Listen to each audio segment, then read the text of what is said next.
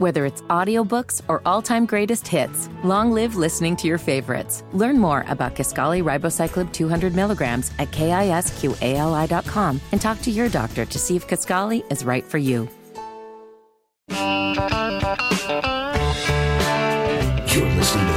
Hammer and Nigel Show. Yeah, it's been a wild 24 hours for legendary coaches. I'm going to put you on the spot, Hammer. Here we go. You ready? Let's do it. Bigger story Nick Saban retiring at Alabama, Bill Belichick saying goodbye to the Patriots, or the Patriots saying goodbye to Bill Belichick after 24 years, or Pete Carroll moving uh, from coach to advisor in Seattle. I mean, rank them one to three. Nick Saban retiring at Alabama. Wow. Bigger than Bill Belichick. I think Bigger that's story? bigger than Bill Belichick, yes. The writing was kind of on the wall for Belichick. And it's bizarre because even though he's viewed as arguably one of the greatest coaches, if not the greatest of all time in NFL history, you can have a debate about how good of a coach he really is without Tom Brady. Because he won all of his championships with Tom Brady, and that's when everybody called him this genius. Nobody ever called Bill Belichick a genius when he was the Browns coach or he was working on the, you know, the Jets staff. He wasn't a genius back then. Uh, Bill Belichick has a career record of 78 and 83 without Tom Brady. See, that's the thing. You have the greatest quarterback of all time. It's easy to uh, get a lot of wins and take a lot of praise.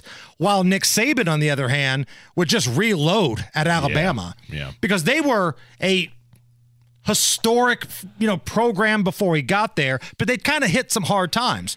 Like Tennessee used to beat Alabama all the time before Nick Saban got there. That ended when Nick Saban uh, got to Alabama. Uh, won six, I believe, national championships there. He also got one at LSU. So, in honor of Nick Saban going away, riding off into the sunset, let's take a look back with great moments and Nick Saban being a red ass history. Because Nick Saban is one of the great red asses of all time. This is when somebody was recording one of the practices they have down at Alabama. Inside release! We're reading you! Kiss my ass! Get goat again! That was Saban? That was Saban yelling at his own guys. I love it. I'm here for it. Uh, how about this? This was uh, one of those interviews at halftime as he's running off the field. The reporter grabs him, and they wanted his thoughts on the two different quarterbacks that he had played in the first half. All right, so why do you continually try to get me to say something that doesn't respect one of them? I'm not going to, so quit asking. Wow, that was only at halftime, too. Great moments in Nick Saban being a red ass history. All coaches have like a coaches radio show that they do. Somebody called into Nick Saban's and wondered, hey, what are you going to do if you win the coin toss in the national championship game? Are you going to receive? Are you going to defer? Here was his answer. Well, to be honest with you, um, you know, I hope we elect to kick ass is what I hope we do. But That's pretty good. That's a good answer. But you talk about those three coaches. Um, you've got Saban, you've got Belichick, and Pete Carroll. Like, I would watch a TV show where these three guys go around the country solving mysteries like Scooby Doo, Like a reality show? like a reality show. Like, if they did some sort of bar rescue type of show where they, you know, get in a van and they drive around the country and they go to football teams that aren't any good. Like I can see Nick Saban being like the John Taffer, yelling at the head coach and doing all that kind of stuff. I love these great moments in Nick Saban being a red ass history clips. They're awesome. And as a Tennessee Vols fan, this makes me happy Oh, because yeah. I'm tired of getting beat by Alabama. Would you want to be the guy that takes over for Nick Saban at Alabama? Oh man, I It's mean, probably it's the- a prime job. Pro- it? I mean, best job in college football. But would you want to be the guy that takes over after Saban?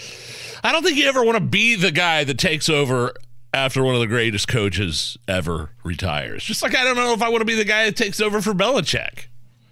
Like who wants you know, you had such a long storied iconic career.